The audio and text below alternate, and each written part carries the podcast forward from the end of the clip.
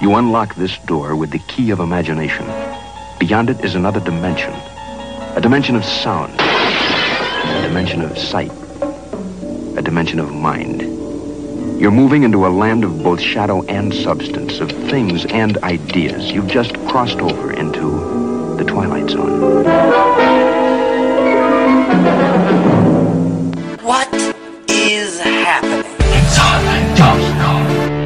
You're listening to the AME Radio Show.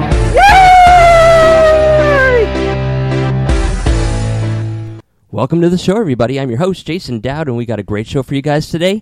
So sit back, relax, and enjoy with us as we talk about everything art, music, and entertainment related. And as you know, it's Halloween, so we're going to kind of stay in the Halloween spirit. I'm going to tell you some cool things that might get you a little excited about going out, maybe ghost hunting, uh, but it's still kind of going to be a little bit related to, to the entertainment industry. So we got a lot to do today. We have two great guests coming up. We have Shaquita Smith. She is the director, producer, and writer of Truth or Double Dare. And we also have Frank Ford coming on. He's the co founder of the Four Day Weekend. And I'm going to be doing a little bit of some fun stuff with him. We're going to be doing some improv right over the phone. I've never done improv before. He's never done improv over the phone. So we'll see how that's going to go in just a little bit.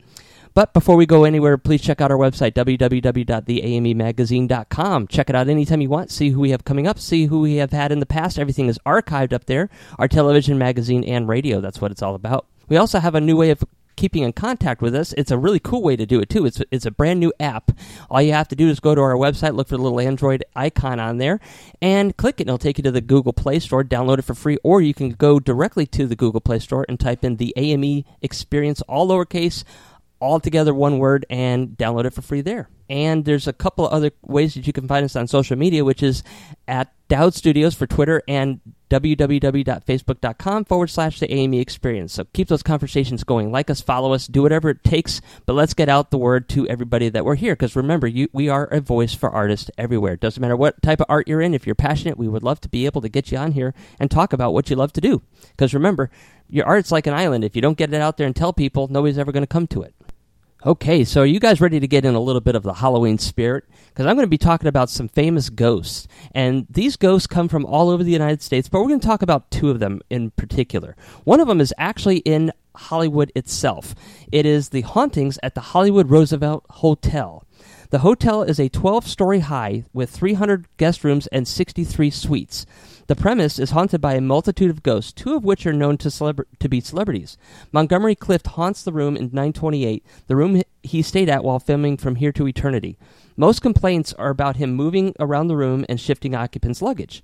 Other hotel guests have seen him in the hallway rehearsing his lines for a movie or playing the trumpet. Now, perhaps one of the most famous hauntings in the Roosevelt is Marilyn Monroe. She is said to haunt the full length mirror that was once in her suite. Since she stayed at the hotel, the mirror has been relocated from her room. Now, room 213, however, is reported to be the most haunted r- room in the entire hotel. Many of the ho- room's occupants check out in the middle of the night because of the obvious ghost activities in the room. A handful of people have reported seeing a headless apparition coming towards them, while others have complained of television and sinks getting turned on and off on their own throughout the night. According to the hotel, some of the ghost hauntings the hall According to the hotel, some of the ghosts haunting the halls were poor when they arrived. As they could not afford their stay at the hotel when they were alive, they came back to haunt it now. Okay, so now we're going to go to the Midwest and we're going to be talking about Chicago, one of my favorite hauntings of all time, and this is Resurrection Mary. Although stories of vanishing hitchhikers in Chicago date back to the horse and buggy days, Mary's tale begins in the 1930s. It was around that time that drivers along Archer Avenue started to report strange encounters with a young woman in a white dress. She always appears to be real until she would inexplicably vanish. The reports of this girl began in the middle 1930s and started when motorists passing the Resurrection Cemetery began claiming that a young woman was attempting to jump onto the running boards of their automobiles. Not long after, the woman became more mysterious and much more alluring. The strange encounters began to move further away from the graveyard and closer to the O. Henry Ballroom, which is now known as the Willowbrook. She was now reported on the nearby roadways and sometimes inside the ballroom itself. On many occasions, young men would meet a girl in the ballroom, dance with her, and often offer her a ride home at the end of the evening. She would always accept and offer vague directions that would lead north on Archer Avenue.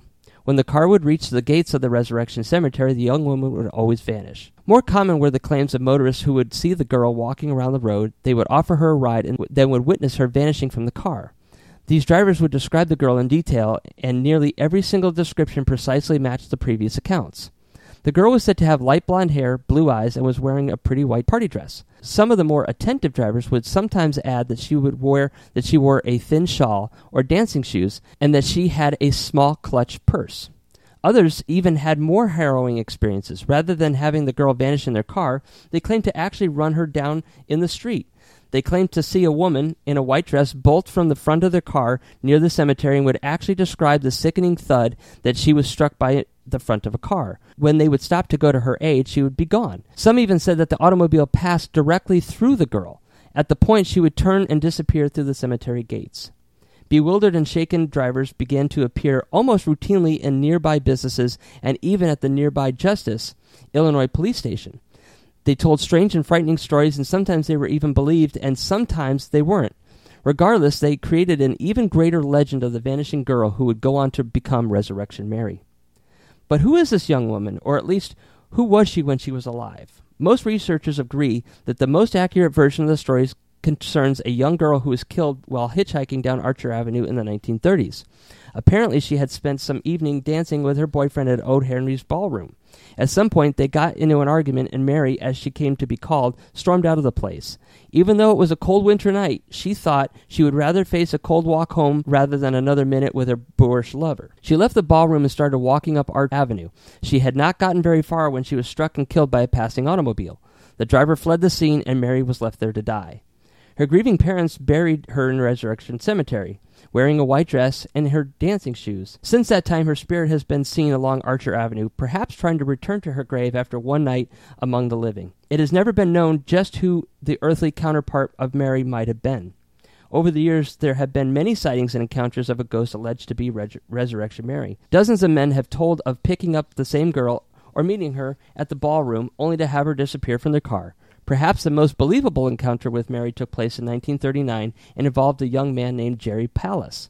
The majority of the reports seem to come from the cold winter months, like the account passed on by a cab driver. He picked up a girl who was walking along Archer Avenue one night in 1941. It was very cold outside, but she was not wearing a coat. She jumped into the cab and told him that she needed to get home quickly. She directed him along Archer Avenue, and a few minutes later he looked back and she was gone. He realized that he was passing in front of the cemetery when she disappeared. The stories continued, and perhaps the strangest account of Mary was the one that occurred the night of August 10, 1976. The event remains so bizarre after all of this time because of the occasion. Mary did not just appear as a passing spirit, it was on this night that she had left evidence behind. A driver was passing by the cemetery around 10:30 at night when he happened to see a girl standing on the other side of the gates in the cemetery. He said that when he saw her, he saw her wearing a white dress and grasping the iron bars of the gate. The driver was considerate enough to stop down the street at the Justice Police Station and alert them to the fact that someone had been accidentally locked inside the cemetery at closing time. The officer responded to the call, but when he arrived, there was no one there.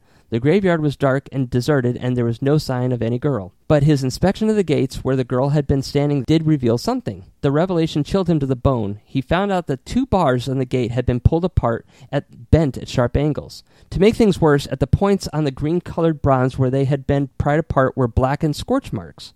Within these marks was what looked to be skin texture and handprints that had been seared into the metal with incredible heat. This is pretty incredible, guys. I tell you what, I you know it's it's something I've always wanted to see, and hopefully one of these days I'll be able to get there and see who Resurrection Mary actually is. Maybe even see her in person. I don't know, but the lore of Chicago is probably one of the greatest of all time ghost stories. They're all over the place up there. So check it out when you get a chance. But now we're going to go to a quick commercial break, and when we come back, we have Shaquita on the line, and we will be talking to her about her movie. So don't go anywhere. Do you love horror, the strange and unusual, fantasy creatures, or urban legends?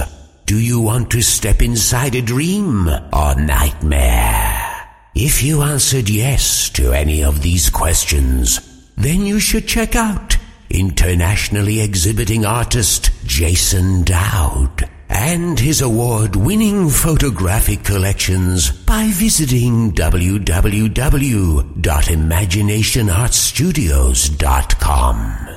Get inside his mind and experience his inner weird.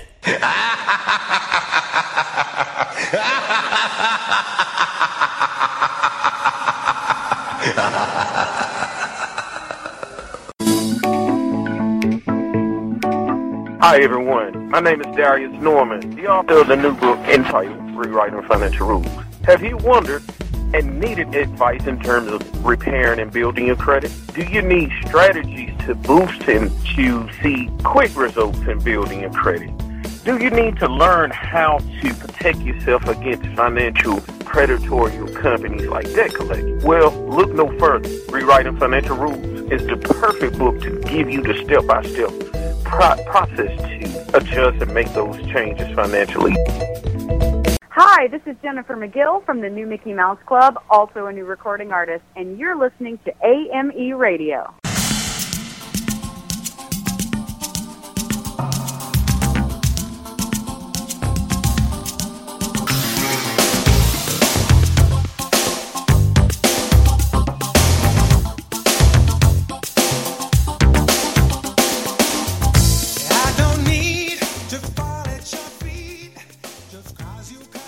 Welcome everybody back. We have on Skype actually Shaquita Smith. She is the producer of Truth or Double Dare, and she has also been seen in the Tupac biopic, which is really cool to, to be able to be a part of that. So welcome to the show. How are you doing today? I'm good. How about yourself? I'm doing pretty good. I know it's been a crazy day, but I'm I'm happy to be able to to sit here and talk about some fun stuff now, right? Fantastic. So you decide when did you decide you wanted to be a producer? What made being what made producing movies and t- television so enticing? Honestly, I just fell into it. It fell into my lap. Um, I started back when I was what 21 years old, and um, I've been loving it ever since it's, it's one of those things where I love to help people and I love to create. I'm a very, I'm a, I'm a big visionary, um, individual. And once I realized that I can put my creativity in film, it just started blossoming for me. What's been the biggest thing that has made it hard for you and also easy for you to do your job? Well, the easy part in producing, because I also directed Truth or Double Dare, is me being an actor, me being on set a lot of times and knowing what to expect. So a lot of times I'm coming in because I, I already had the experience um, on sets and doing films. Now, difficult part in producing is making sure that everyone is where they're supposed to be and, um, you know, just having a good time honestly, when you're on set, it's it's nothing too difficult because you know I already expect the unexpected when I'm on set. Well, you know, I started to learning. I started to learn a lot about directing, and one of the things that I realized is that you know there's so many parts to a movie. You have the music, you have the actors, you have the set people, you have the costume people, the makeup people, and it goes on and on and on. Right. But then it all comes together in that scene, and that's where you have to take all that artistic vision, see it for everybody, dictate it to everybody and put it all together. Right. What what how how how do you manage to do that? And how do you see what you want to see beforehand and how do you make sure that it comes out the way that you see it on camera? It's you know, it's honestly it's interesting because I already saw the film when when I read the script. Automatically I already know how it's going to be uh, shot. That's like if someone read a, read their favorite novel, you're already visualizing how the characters look, um, what they're doing. You know, um, that's the same for directors. You know, they're actually looking at the script and saying, okay, this is how this is going to be. I already have it visualized, and once we're on set, it's now putting that piece into reality. Um, and that's that's the most amazing part for me. But but the crazy part is because you know everybody that's on set and everybody that work work with me, they're saying, Shaquita, you are very interesting because you can turn yourself around and be like, okay, nope, I don't hear it. You need to do this, you do that, and I don't because I I automatically know it's a sense. You know, sometimes I say it's a God given talent. Who knows? But um, I just channel myself when I'm on set to know exactly what I need and how I how it's played inside my mind. And also, you know, you have your storyboards and you know different things just to kind of pull it all together. But it also needs, you know, every piece, you know, and, and it's also a, pro- a process too. Sure.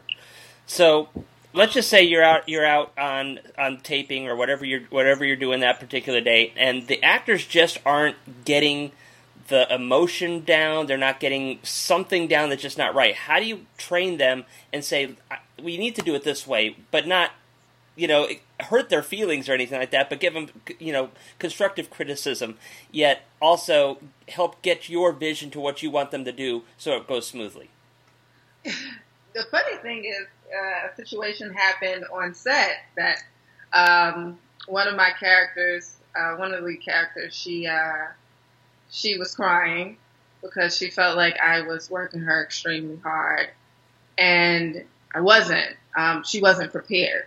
She didn't know her lines, and she was a beautiful girl, beautiful, wonderful woman. But I knew that she didn't give me exactly what I wanted and what people, you know, the the the cast and the crew, they're, they're, they they were sitting there, and we had to do like a thousand takes just to get this this scene. And I looked at her and I said, look, you know, you are beautiful, but I want you to take that out of it.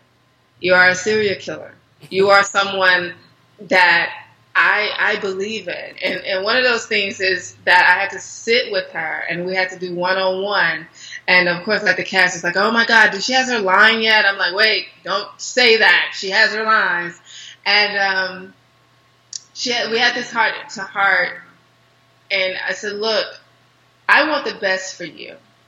And I'm not beating you up just because of who you are. I'm beating you up because at the end of the day, when people see this movie, when they see your performance, I want them to say, oh my God, she gave me this just phenomenal performance, you know, that she could possibly give. And I kind of put myself in an actor's shoes. Like I said, I'm an actor as well. And kind of give them an understanding from an actor point of view on how I wanted it to be perceived. So it's a little bit easier for me to kind of put myself in their shoes versus a director that hasn't. Right. Because it's, it's, it's a little bit more difficult. Well, there's so many directors that have never acted before too. So you know there is two sides to that camera. You know you got the the, the behind the scenes version and the in front of the camera version. So being able to, to be in her shoes, it, it must have been a lot easier to help help her calm down and and and grasp the situation. She did. She did. Um, I look back at what we have so far. You know, we're in post production right now, and it's phenomenal. You know, and I'm and I'm so happy and grateful that I chose her to be a part of it. But you know, we always tell that story all the time. Me and her, we're like, "Oh my gosh, Shaquita, you just you did me so wrong, but I, I really needed it, and I love you, and I thank you for that." And now she's doing some wonderful and amazing things. So, casting in a horror film is very important uh, for many, many reasons. How did you go about casting the characters, and what were you looking for in some of the characters that you were playing? What I wanted was diversity. I wanted every uh, every every race to kind of uh, uh, be attached to one of the characters. You know, we have um, we have African American, we have Caucasian, we have um, Indian, we have um, uh, what is it, uh, Asian. You know, we have different people from different, you know, um, backgrounds that brought their own personality on set. And one of the things is I looked at each individual and I said, what can they give that just anyone can look at and, and, and, take home with them when they leave the theaters or when they're watching it on their television. Um, you know, we, we, we did, you know, for me, I, I love the fact that we had, you know, someone that was you know, vulnerable. We had someone that has been hurt. We had someone that, you know, it's the it's the jock of the of the group. You know, like the different friends that you can kind of have when you're in high school and you just continue to be friends 20 years later and they all grow up to be these amazing, you know, individuals, but yet and still they all have dirty secrets. so it's, it, it, it, was a, it was a good, it was a good feel. I loved every um, cast member, you know, they all brought something that uh, I felt like was, was a, a good asset to the film. Tell us a little bit about what this film's about. Well, Truth or Double Dare is about a group of friends that grew up together and they decided to do a few things back in the, you know, when they were in high school and they didn't know that it was going to haunt them in the future. And once their 20 year, you know, reunion comes about, the truths from their past start opening up.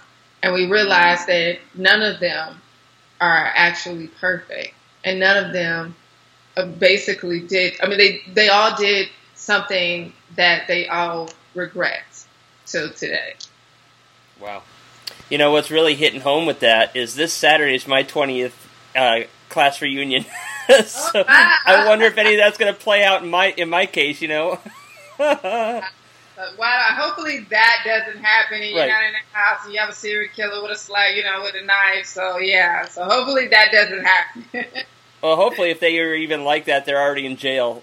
right. Please. so, tell me a little bit about where, where this movie is going to be seen and what type, what time frame are we going to be looking about so that way you can come out and, and see it maybe in like a video on demand or anything like that. Yeah, well, right now um, it will be opening Halloween, okay. 2017, because it is a horror film. We wanted people to go out when you know, uh, Freddy versus Jason is out and all those scary movies, but um, it'll be out. Um, we're looking into that that same day, which is Halloween, um, but we don't technically know which avenue it'll be out. I would say within a few weeks. So you'll see some commercials and you know some more PR work when it comes to the release of the film. Now, was this your first horror film that you've ever been a part of? And if it is, even if it isn't, did anything in this thing shock you, even though it was your own vision? Say, whoa, that thing creeps me out too. That's you did that well. Yes. Uh, uh, this is my first horror. I do a lot of um, action suspense thriller films, so this one was a little bit far fetched. But as everyone know, I love blood, so it wasn't it wasn't too it wasn't too shocking, but I will say there was a shocking moment where we have a scene. You know, I won't um, give too much about the film, but uh, the special effects um, woman, she did a phenomenal job where there was like guts hanging out of this guy's chest, and it looked like his brains were splattered everywhere, and you got this blood, and it looks so real. And I'm like, oh my god, what is this? it looked like a you know a, a deathbed or something. So I thought that was you know, pretty pretty interesting.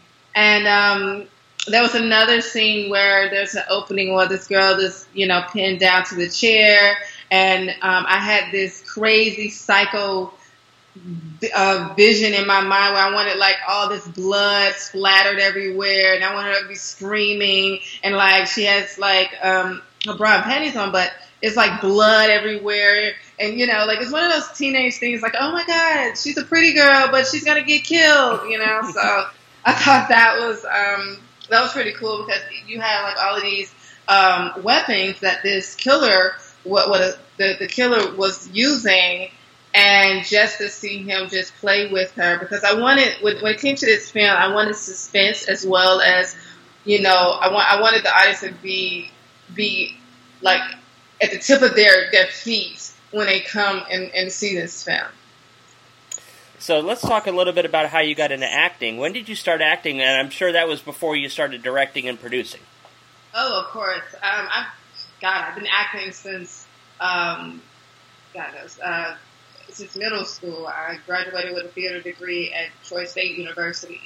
And um, I've been acting ever since. I mean, first thing that I directed was a stage play, a few stage plays, and then I transitioned over to film. So um, that actually was easier for me to, you know, transition over to to directing because I've been acting for so long into you know in theater productions and you know going to class and and everything like that that you know now I I, I can't do anything else like this is this is my life right now. so what do you like better? Do you like the live action theater or do you like to do television or mo- or movies better?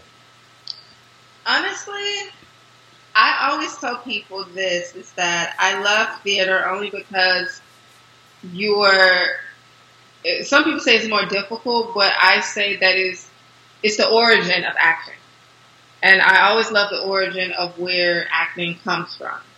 Um, but I do also love film and television. I think it's entertaining. But what is so true to me is when an actor can, you know, be on stage with no script and has to do a show from beginning to end and, you know, improv if they lose their, you know, forget their, their lines. I think that's true art versus, you know, with film, you have to stop and you have to say, oh, wait, I messed up my line and we can reshoot it again. But I think it, it, it takes a true artist to, to carve out that, that piece. I agree. And you know, there's nothing more real than getting up there without being edits or anything like that that can happen. You know, you, you're you're you're at the mercy of the of the crowd. So you know that that that takes a lot of guts, and I think it would. I think that's probably where I'd like it the most too.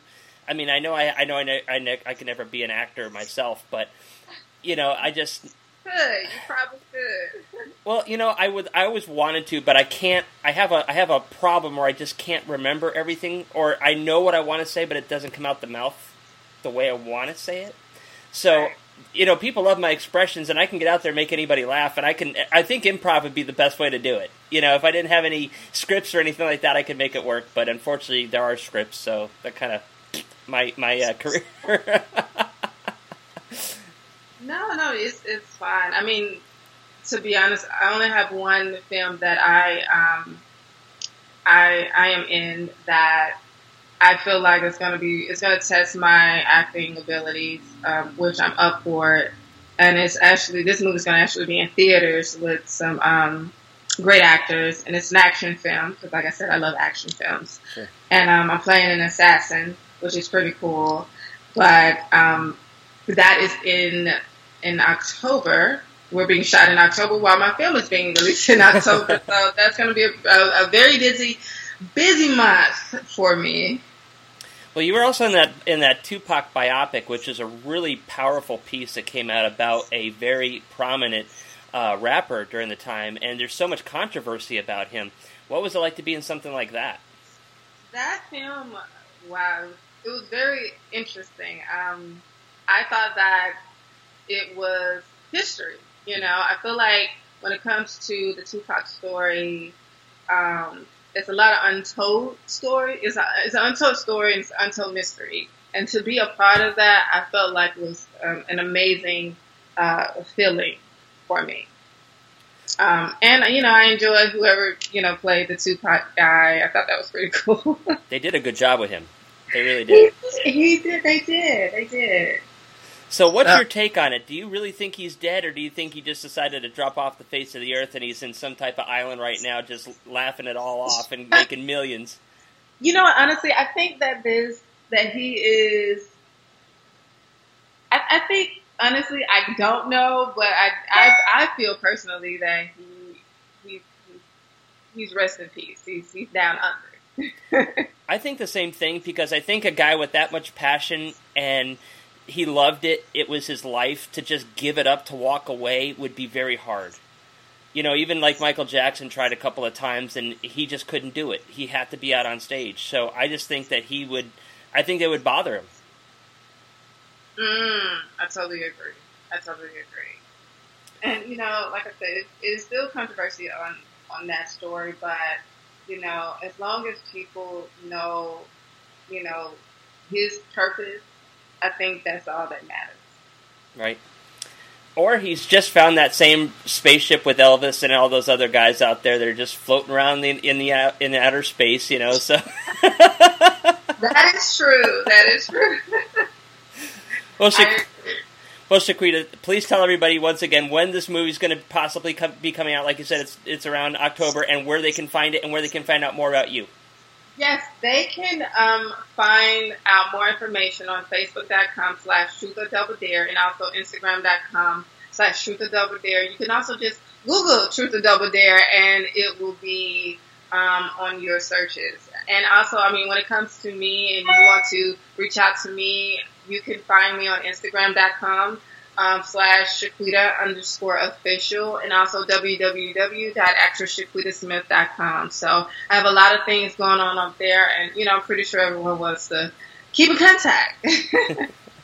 Well, thank you for coming on and sharing your passions that you're that you're so passionate about. Your your movie here that I cannot wait to see. I love horror fix. I'm glad it's coming on on uh, around October 31st for Halloween, which is actually my birthday the next day. So that'll be a nice surprise. And uh, and we good luck. Get, get you some tickets to the premiere so you can come out and hang out with us. that would be awesome. We would have so much fun. Right. and good luck with all, everything else you have coming up. Thank you so much. And you have a wonderful, amazing day. You too. all right, guys, we're going to go to a quick commercial. We'll be right back after this. Jason Dowd of Imagination Art Studios is proud to announce the release of his steampunk collection, which is currently on tour across the country. There you will see beautiful handmade masks from Venice, Italy that accentuate beautiful women to create amazing stories and feelings to those who visit the collection. Each photo series has a theme, mask, authentic props, and beautifully elaborate outfits, all collaborated in the mind of Jason Dowd to create the right emotion and feeling. The masks come from a shop at Epcot at the Italian Pavilion, where all these photos are on display for you to see. This is one of the biggest accomplishments of his career, having his work at Disney. Come see the beautiful first release of the series, which includes Distressed Dancer, Spanish Serenade, The Pied Piper, and Reaching for the Stars. You can see them in person or online at www.imaginationartstudios.com. For more information, visit the website. Again, it's imaginationartstudios.com. Our Facebook is Imagination Art Studios. Twitter is at Dowd Studios, and Instagram is at Jason Dowd. Come and be mesmerized by the masks and the stories behind them. Your time hasn't come yet, baby. You got a lot of dreams to go. Your time hasn't come yet, baby. Hey guys, it's Jason Dowd, and I got a special announcement for you. You know, it's hard to believe, but 2018 marks the 50th anniversary of Elvis Presley's Speedway. Co-star Victoria Paige Meyerink will be making personal appearances throughout the year, sharing her memories of Elvis. Visit Meyerink.com, that's M-E-Y-E-R-I-N-K.com to find out where, or to host a screening or speedway event of your own with Victoria.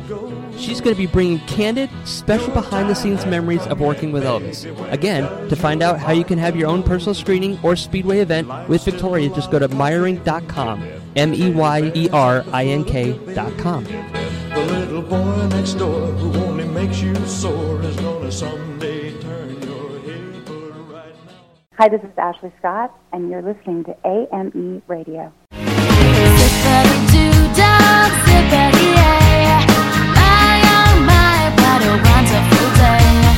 Plenty of sunshine headed my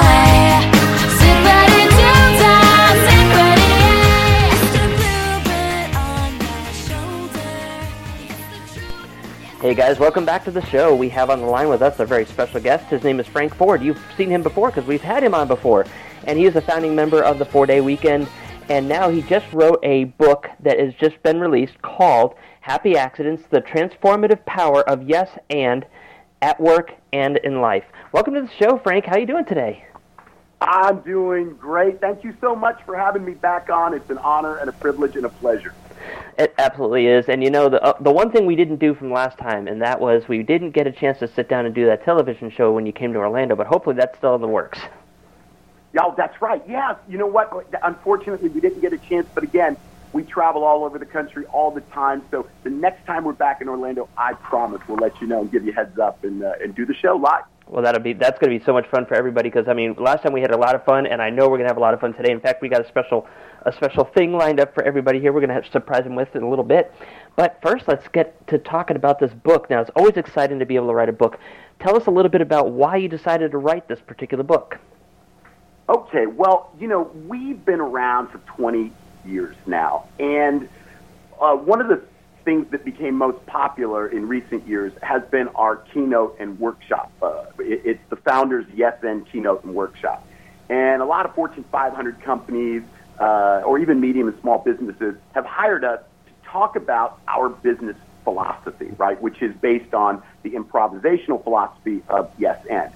And over the last few years, uh, we've been a lot of people were saying, "Man, you you really should put this in a book," you know, because not everybody can attend our our keynotes or, or workshops. And we thought to ourselves, "Boy, you know, we could get a, a much broader reach uh, if we write a book." And it really was born out of the success of the keynote and workshop, and, and also we knew that we wanted to share the secrets of our success with everybody, the world, basically. And so the book was a really great tool to have to be able to put it out there uh, on a much broader scale than, than just doing, you know, a one-off keynote or, or workshop. But it really was uh, born out of sharing uh, the secrets of our success with, with everybody that we could. Because it's a great message, and, and we think it's, it's really easy to learn and easy to implement and practice, and it will make you a better individual or a better company. hmm So, how can you use the terms yes and in work and life, other than just improvisation? And how to kind of kind of give us a little bit of background how yes and came into the terms of improvisation. Okay, well, here's the deal. If anyone who's watched Whose Line Is It Anyway or seen a live improvisational show, uh, you know that the audience might throw out a suggestion, and the performers on stage have to take that suggestion and start a scene or a song that's improvised immediately. Now, one of the things that improv teaches you to do is be present, be in the moment, right? And you don't have time to judge anything. There's no time for judgment. It- you know, in our world, there are no right or wrong answers. There are only higher and lower percentage choices. That's the loophole. But here's the deal with uh, a yes and being a yes and person is that you can take a low percentage choice and yes end it into the greatest idea no one's ever thought or heard of, the out of the box, out of left field idea. Uh, so, so we always subscribe to yes and on the stage, and it's imperative that everybody play by those same rules. You know, we strike the word no from our vocabulary as improvisers.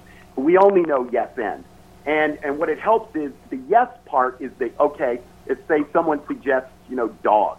Uh, you take that suggestion and, and without saying yes and in scenes, you know, the more advanced you get, you don't actually say yes and. But the philosophy is there. The yes part is agreeing to the suggestion of dog or the idea of it. And the end part is building on that idea. And then we as improvisers uh, basically improvise the scene and we build on the pertinent information of each other's line. Uh, there's no safety net. Uh, it's basically each line is sort of like putting a plank of a bridge down as you're crossing the bridge. But we're willing to cross the bridge together and step into the unknown because we trust that each other's going to make each other look good. We're never going to sabotage each other and make each other look stupid. The whole thing about improv is that I make you look good and you make me look good. And if we do that, if we play by those rules, then we're both going to look good. So yes and is a very forward, progressive uh, uh, philosophy uh, that is instrumental in doing improv very well. And what we found as business owners was it, what worked so well for us on stage worked just as well off stage. And not only with our business, which we applied it to our business model, but also with interpersonal relationships with friends and family. So yes and really is a philosophy for life, not just for improvisation. You know, I can see that now because the yes and keeps you very open minded. And sometimes we're so close minded that we completely destroy something that could have been amazing because we just don't want to hear it. We don't want to look at the good side of it, or we don't want to look at the whole picture. We just want to see the we just see that quick little immediate result, which may not even happen. So by keeping that yes and open, it allows you to be more free and spirit, more free spirited, and uh, look at different different things that you may not have decided to consider before. Am I right? Uh, now you are speaking like a true yes and person. Yes, you're absolutely right. Look, in our culture, we've been programmed over years, especially as adults. Kids don't have a problem with this, but adults do. We've been programmed that our default is no or yes, but. You, know, we have sort of a, a negative default. And, and our default as improvisers is, is yes and. You know, we always say that uh, by saying no, you give the illusion uh, of control and you shut the door to possibilities. By saying yes or yes and, you relinquish control, but you open the door to all kinds of possibilities. And and that that takes a little bit of training. That's why you know when people take our workshops, you know we say, hey, look, we understand that in life you have to say no. We get it. I mean, but we just ask that it be a considerate no. You know, for instance, if you're a parent and you have kids, uh, and your kid says, "Hey, Dad, I want to go play out in the middle of the freeway uh, at night," you wouldn't say, "Yes, and wear camouflage." So none of the cars can see you. You wouldn't do that. what you would do as a parent is you'd build on the idea. You'd say, yes, and why don't we go to the park during the day and we'll play some catch where it's safer. Whatever it is, there's always a workaround. We just ask that a no in life be a considerate no. But to your point, yeah, the default in, in, in our culture is, is no. No's the default. And we're just suggesting that, hey, retrain your brain a little bit to make yes or yes and the default and see where it takes you.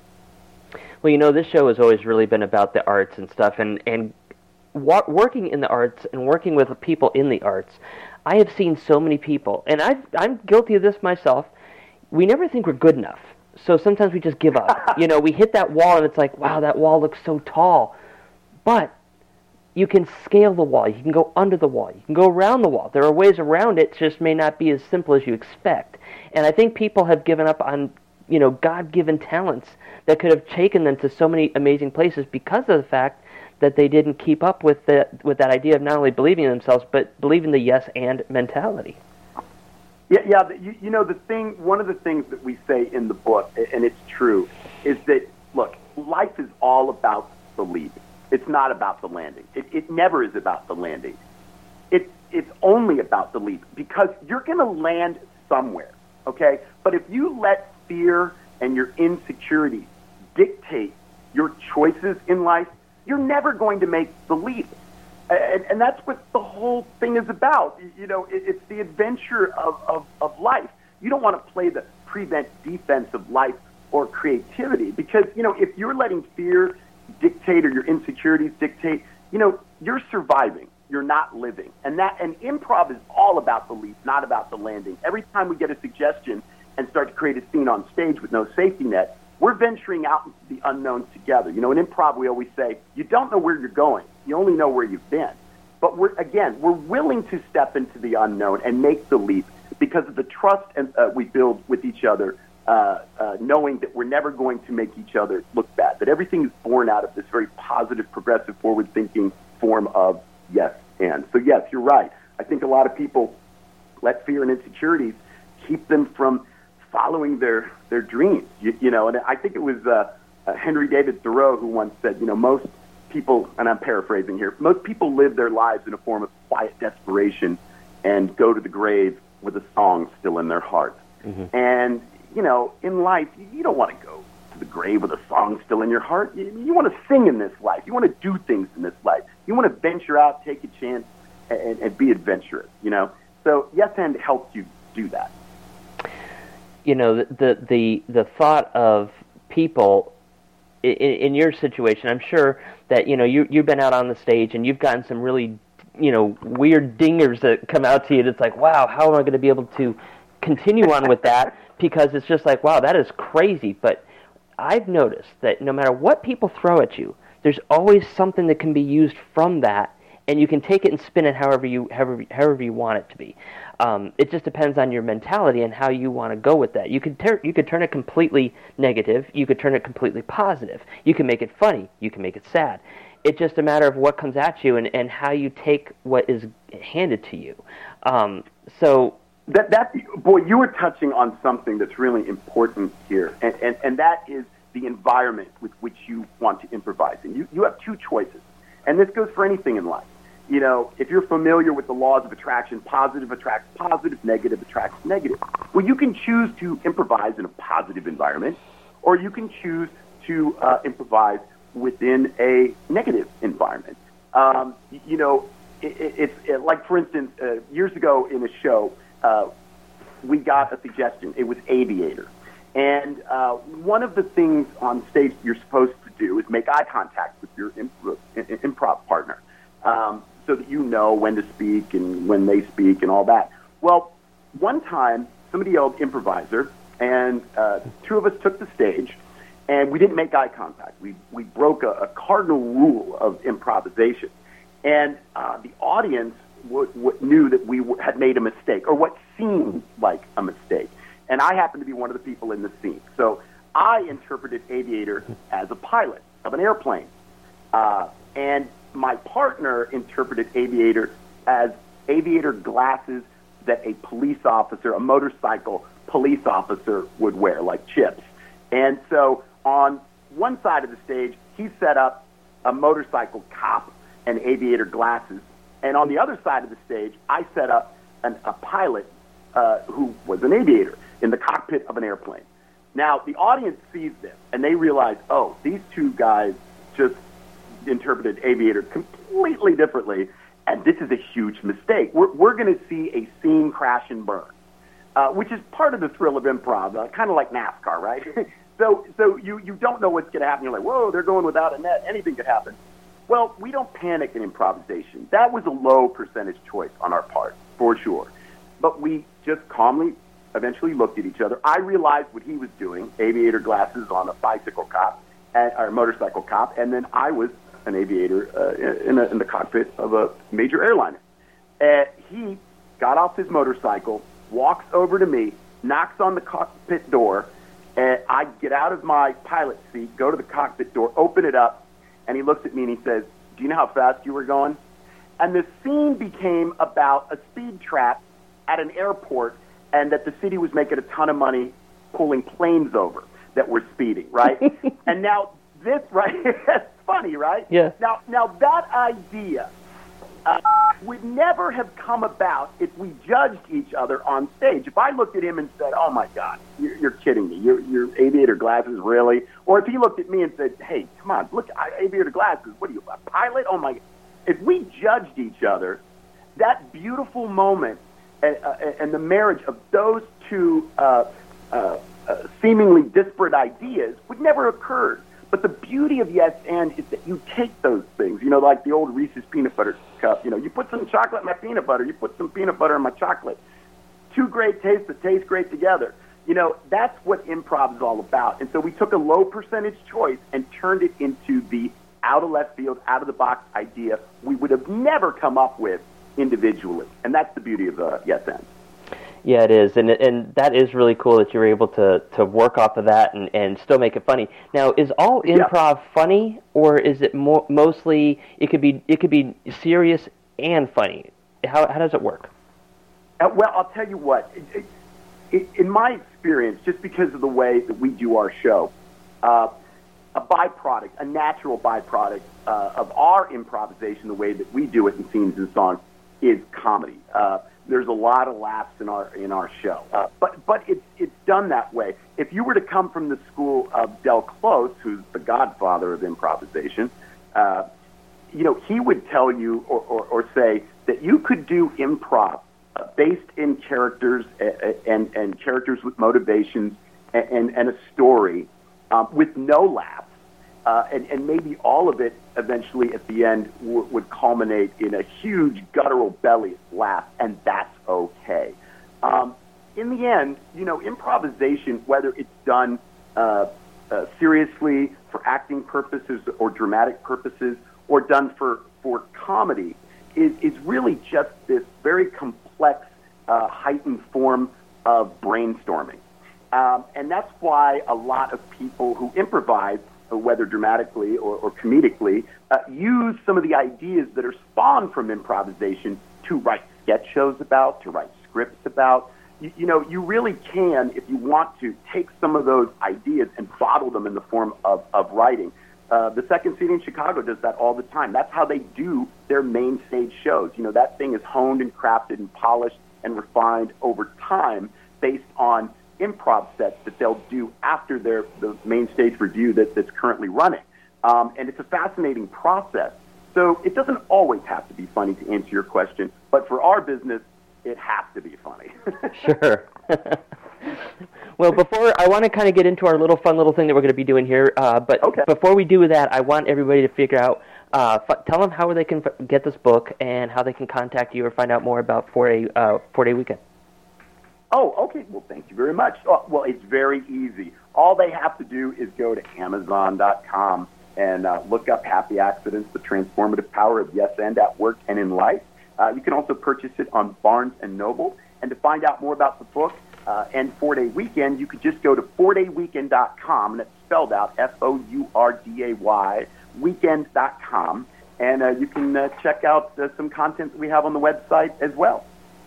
Perfect. So, guys, we're going to do something fun here for you. I'm going to be learning the art of improv, and he's never done. Uh, Frank has never done a improv over the phone. I've never done improv. Period.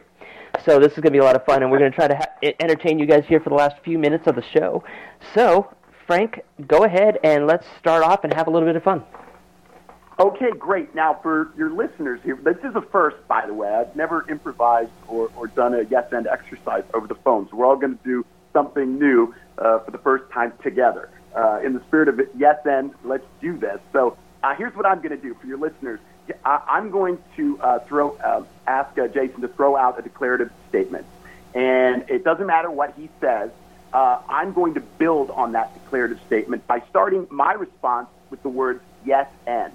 I'm going to assume ownership of his idea by saying I or we. I'm going to speak in the first person or, or we as a group versus him or you, uh, because then I would try be trying to distance myself from his idea. So I'll start with yes and, start in the first person, and then the end part of yes and is I'm going to build on his declarative statement. I'm going to build on the pertinent information that he throws out. So Jason, go ahead, throw me a declarative statement. Let's do this. We'll go back and forth and see where this goes.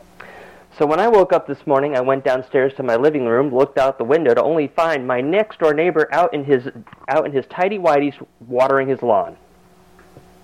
Yes, and because I saw my neighbor in his tidy whitey m- uh, watering his lawn, I decided to walk out in my tidy whities and say hello. Yes, and because I walked out in front of my in, in front in my front yard with my tidy whities on to say hello, my next door neighbor decided to come out in her uh, in her bra and panties to say hello. Yes, and because she decided to come out in her bra and panties and say hello, the other neighbors in the neighborhood association saw this and decided we all would come out on our front lawns in our underwear and have a block party. Yes, and because everybody decided to come out in their underwear and have a block party, the local newspaper decided they wanted to cover this for their first ever front page story in the local news saying what a bunch of freaks we are. yes, and because the local paper decided to run this with a front page story talking about how big of a freaks we are, it got national, even worldwide attention and became viral. Yes, and because it became a national attention getter and it went viral, now I am a selfie king. There you go. And that is the power of yes and. Look where that went. We started with a guy in his whitey tighties watering his lawn and it ends with you're the selfie king of the world. And that is the power of yes and. That's true. nutshell. That is true. And you know what? The funny thing is, that happened. It's not not exactly that way, but I did come out. and My next door neighbor was. He, I was driving down the street, and this and this guy was out in his tidy whities eating a chicken chicken uh, uh, leg and watering his lawn. Oh my God, Jason, you know what you just did? It's so funny. We always talk about truth in comedy. You know, whenever you do comedy, you bring a part of yourself or truth to it. And you just did that without even realizing you were doing it. My friend, you are a, a natural improviser and comedian. You brought truth to comedy without realizing that is a very important part of uh, what makes comedy work. That's great. Well, thank you so much, Frank. This has been a lot of fun. And I, I hope everybody out there learned, it, you know, got to experience this too. And I'm hoping that they'll maybe want to try something themselves, or you know, get out there and get out of their comfort zone, which is exactly what your book is telling you how to do, and be open-minded because that's what I love to do, and I love to make people laugh, and I like to make people smile, and I like to, you know, get my word out there and get other people's word out there, and that's why I'm doing this this show together. So, you know, it it just it just proving another point that I that I try to reiterate each and every show, just to be true to yourself, get out there, and don't be closed-minded, and believe in yourself. Well, Jason, you made me laugh, you made me smile, and you did one heck of a job with Yes and. That's really not easy to do, and you did it with flying colors. So congratulations. That was fantastic. Well, thank you. And Frank, we are unfortunately running out of time, so one more time, how can people go ahead and get your book? All right, they can go to Amazon.com and look up Happy Accidents, the transformative power of yes and at working in life, or go to 4dayweekend.com. All right. Well, Frank, thank you so much for coming on here. I had a lot of fun, and I know we we hit a first here. I did my first improv. You did your first improv over the phone, and um, yes, we did. Uh, I wish your book all the best. I hope it helps a lot of people. And again, if you ever come back here to Orlando, I'd love to be able to meet you up, meet up with you, and uh, do a television segment with you. Oh, thank you so much, Jason, and I will definitely, or we will definitely take you up on that. Awesome. All right, guys, we're going to go to a quick commercial break. When we come back, we have more, so don't go anywhere. Hi, I'm internationally exhibiting artist Jason Dowd, and I released one of my most profound photographic collections to date, my 3D collection. Since 2009, I've looked for ways to bring my art to life in ways that would amaze my audience. After a rare malfunction at Disney, I realized that 3D was the way to go. Now the series can be seen in galleries all the way across the United States.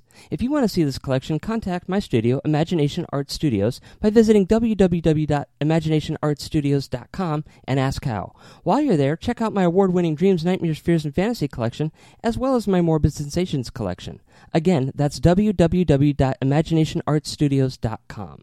Welcome back, everybody. We are about ready to close out the show. I hope you guys had fun with us today because I know I had a lot of fun with you. Now, remember, you can join us again next week, same time, same channel, same bat time, same bat channel. I'll, I'll go there. Anyways, all you have to do is go to check out amfm247.com every Friday at 7 o'clock a.m. Eastern Standard Time and every Saturday at 5 o'clock p.m. Eastern Standard Time.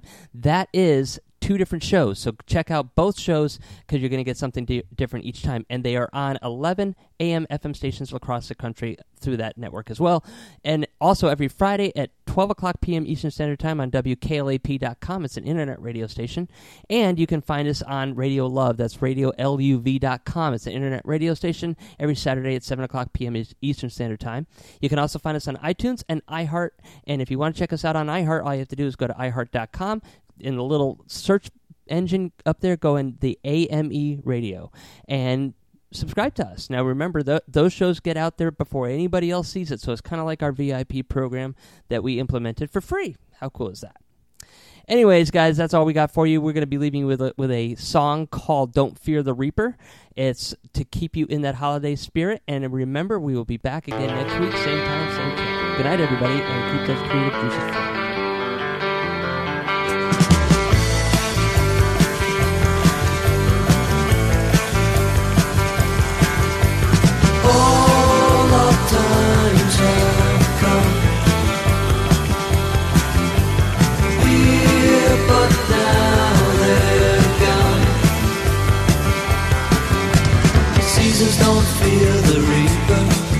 Do the wind, the sun, or the rain.